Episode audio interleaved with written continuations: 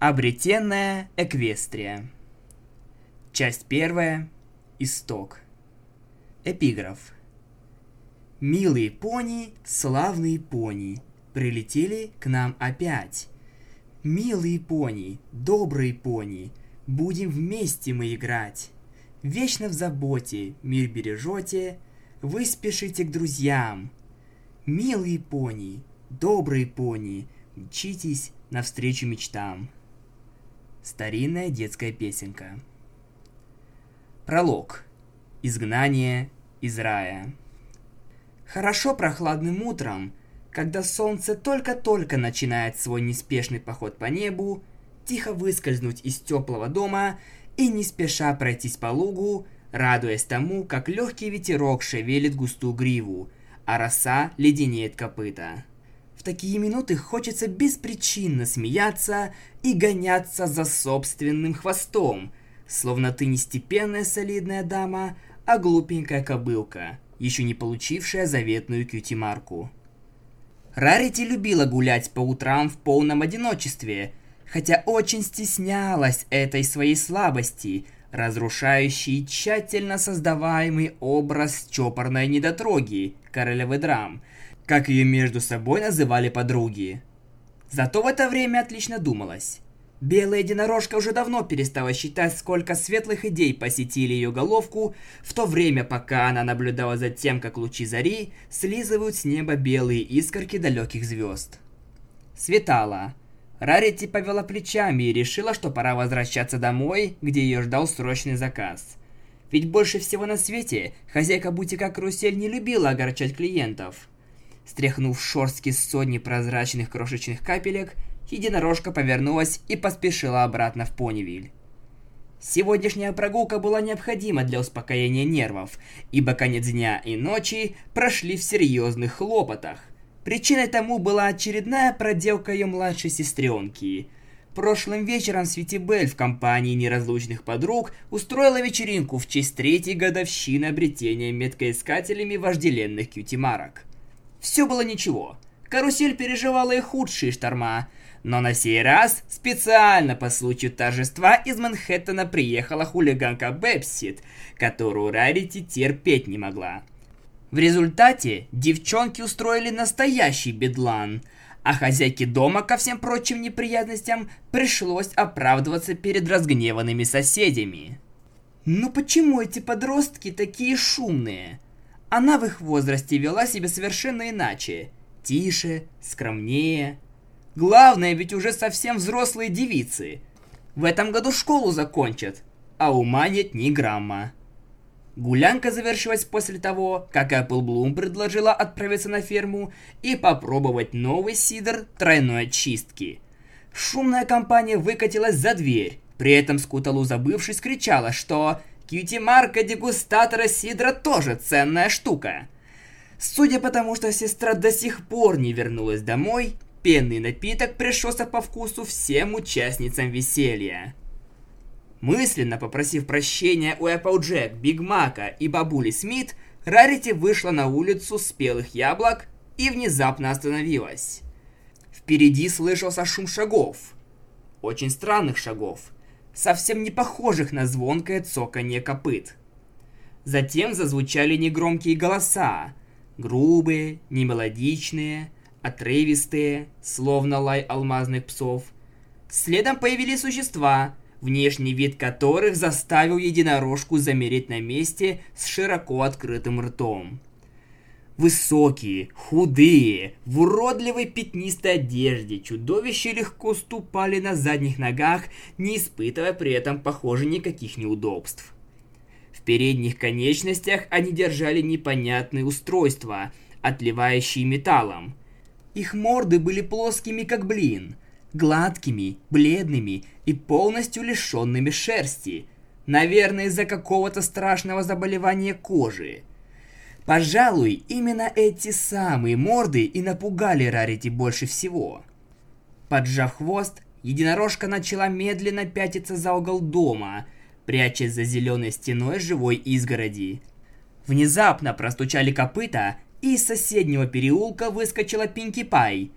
Не так давно доктор посоветовал ей обязательный утренний мацион. И вот уже неделю розовогривая поняшка ни свет, ни заря старательно выходила на пробежку. Заметив неведомых чудовищ, она вскрикнула и остановилась, округлив свои и без того огромные глаза. Один из монстров резко вскинул металлический предмет. Раздался громкий хлопок, и маленький стальной цилиндрик, словно атакующий шершень, вонзился в правый бок Пинки. Бедняжка по-детски всхлипнула, пошатнулась и рухнула на землю.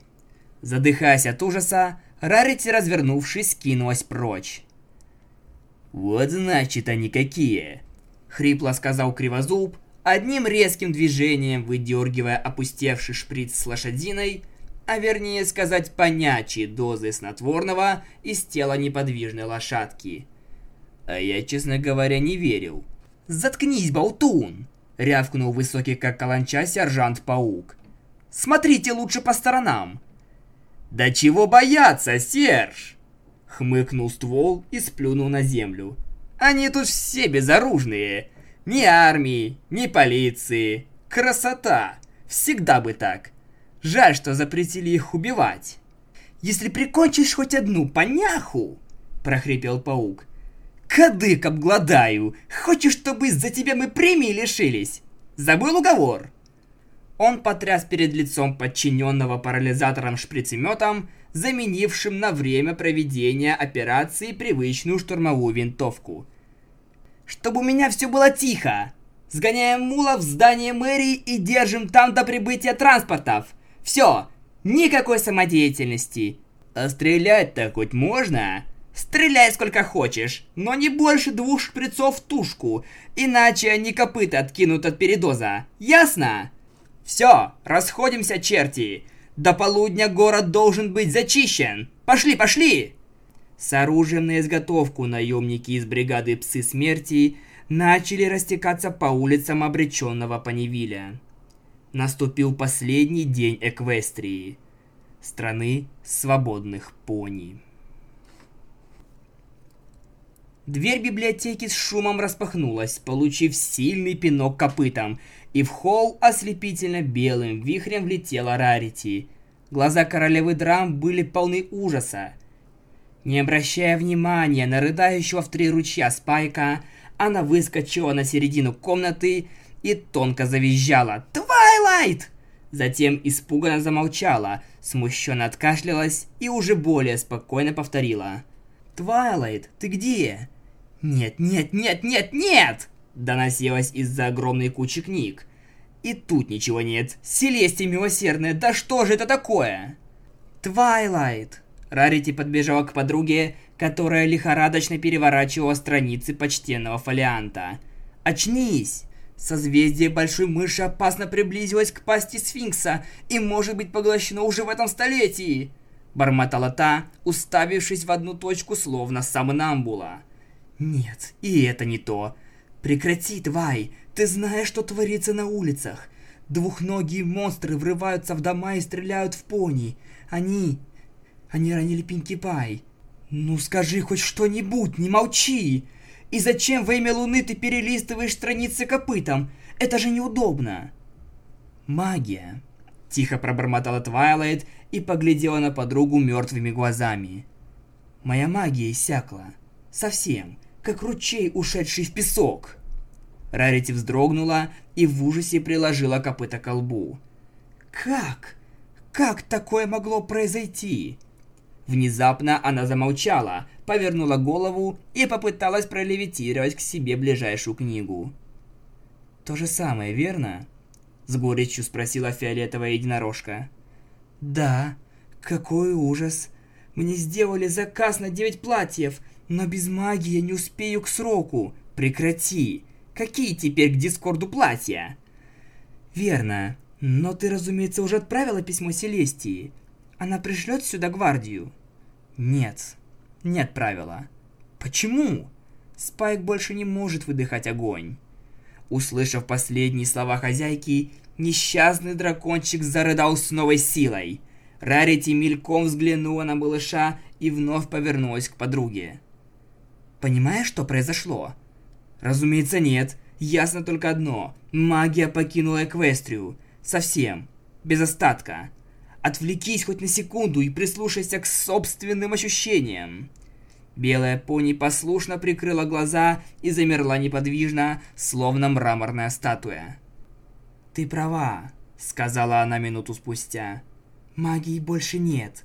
Раньше я ее чувствовала повсюду. Она разливалась вокруг, словно запах цветов, словно шепот ласкового ветра, как теплое прикосновение солнечного луча. Теперь... А теперь пустота. Она посмотрела на подругу, и столько боли было в этом взгляде, что Твайлет не выдержала и отвернулась. Наступила тишина. Только всхлипывал Спайк, да и с улицы доносился рев монстров и крики перепуганных пони. «Надеюсь, что принцессы спасут всех нас», — наконец промолвила Рарити, затем недовольно стукнула копытом в пол. «Голова моя пустая, как же я могла забыть о главном? Дэши разбилась!» «Как?» — вскинулась Твайлайт. «Опять не затормозила на повороте?» «Нет, упала с облака. Упала, потому что разучилась летать. Все пегасы разучились летать». Челюсть Твай рухнула на грудь. Затем она в возбуждении запрыгала по комнате. «Ну конечно! Крылья пегасов слишком малы, чтобы держать своих хозяев в воздухе. В этом им помогала магия. А раз ее теперь нет, то ничего удивительного. Но Дэши, надеюсь, уцелела? Разумеется, что и будет. Сломала крыло и пару ребер. Когда я побежала за тобой, они с Флати отправились к Зекоре, в надежде, что у той найдется лекарство, способное излечить таинственную падучесть. Как ты думаешь, она им поможет? Боюсь, что нет. Полагаю, без магии от ее тваров пользы не больше, чем от патентованного чая для похудания. Вновь наступила тишина.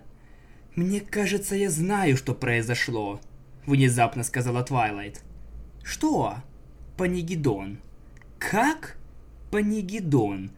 Когда я только начала учиться искусству магии, в Контрлотской библиотеке мне в копыта попалась одна книжка. Ее автор всерьез утверждал, что рано или поздно настанет Панигидон. Тогда магия покинет мир, крылатые падут с небес. В дома войдут шестиногие багровые чудовища, после чего Эквестрия упокоится во мраке. Ужас! Совсем как сейчас. Правда, эти монстры вовсе не шестиногие. Но в остальном-то верно? Да. И что же теперь делать? Бежать. Укроемся в хижине Зекоры. Вечно дикий лес, место глухое. Может, там нас не найдут? Верно. Тогда скорей. Нельзя терять ни минуты.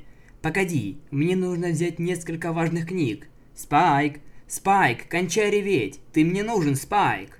Несчастный дракончик отлип от стены сделал шаг хозяйке, продолжая хныкать. Но тут дверь библиотеки вновь распахнулась, и внутрь вошел двухногий монстр. «Так, ёпть, что у нас здесь?» Протянул он, оглядываясь. Облик его был страшен. Особенно пугала плоская белая морда с вытатуированным на щеке огромным пауком. Хе, разноцветные лошадки и динозаврик – ну дела. Ведь не нюхал уже сегодня ничего. А мультики все не кончается. О, Селестия! Простонала Рарити. Опоздали! Это не Дрин. Длин... Дринозаврик. Негодующе воскликнула Твай, любившая во всем строгий порядок. Это дракон! Да мне, собственно, пофиг! Осклабился монстр – дракон, шмаркон. Внезапно Спайк, разбитое сердце, которого не смогло склеить даже присутствие обожаемой Рарити, негодующе взревел. Разучившийся выдыхать пламя малыш не без основания предположил, что двуногий монстр имеет какое-то отношение к произошедшему несчастью. С криком «Библиотека закрыта!» Он рванулся вперед, явно собираясь проткнуть незнакомца своими острыми шипами. Паук отпрыгнул в сторону, на ходу выхватывая из ножен огромный боевой нож размером с небольшой меч. Резкий взмах рукой, омерзительный чавкающий звук и тонкий крик, переходящий в бульканье. «Спайк!» — в голос завопили единорожки. Затем Твайлет, застонав от ярости, опустила голову, несколько раз ударила копытом пол и стрелой сорвалась с места. Манерную и капризную звезду эквестрийской моды нельзя было упрекнуть в трусости или отсутствии чувства долга. Безжалостная расправа над маленьким драконом ужаснула белую единорожку, но страх мгновенно сменился ненавистью. Охваченная жаждой мести, она бросила боевой клич и ринулась следом. Две подруги бежали рядом плечом к плечу, целясь в грудь убийцы. Вообще-то, рог единорога – тонкий магический инструмент. Обращаться с ним нужно со всей осторожностью. Но сейчас, когда магия покинула Эквестрию, он остался их единственным оружием. «По ней убивать запрещено», – глумливо пояснил паук, стирая кровь с лезвия. А вот про драконов уговора не было. Тут он увидел приближающихся кобылок и вскинул парализатор – Шприц вонзился Твайлайт в левое плечо. Передние ноги стали ватными, и единорожка покатилась по полу. Рядом коротко вскрикнула Рарити, перекувырнулась через голову и замерла. Твай врезалась носом в ботинок монстра и закричал от боли. Паук нагнулся, схватил ее за гриву и рывком вскинул вверх, словно мешок яблок. «Ты на кого копыта подняла, мразь фиолетовая?» — рявкнул он. Но Твайлайт не смогла достойно ответить. Нижнюю челюсть сковал паралич. Гаснущим взором она в последний раз посмотрела на тело своего чешуйчатого помощника, неподвижно застывшего в луже крови, а затем все исчезло во мраке. Прошло 27 лет.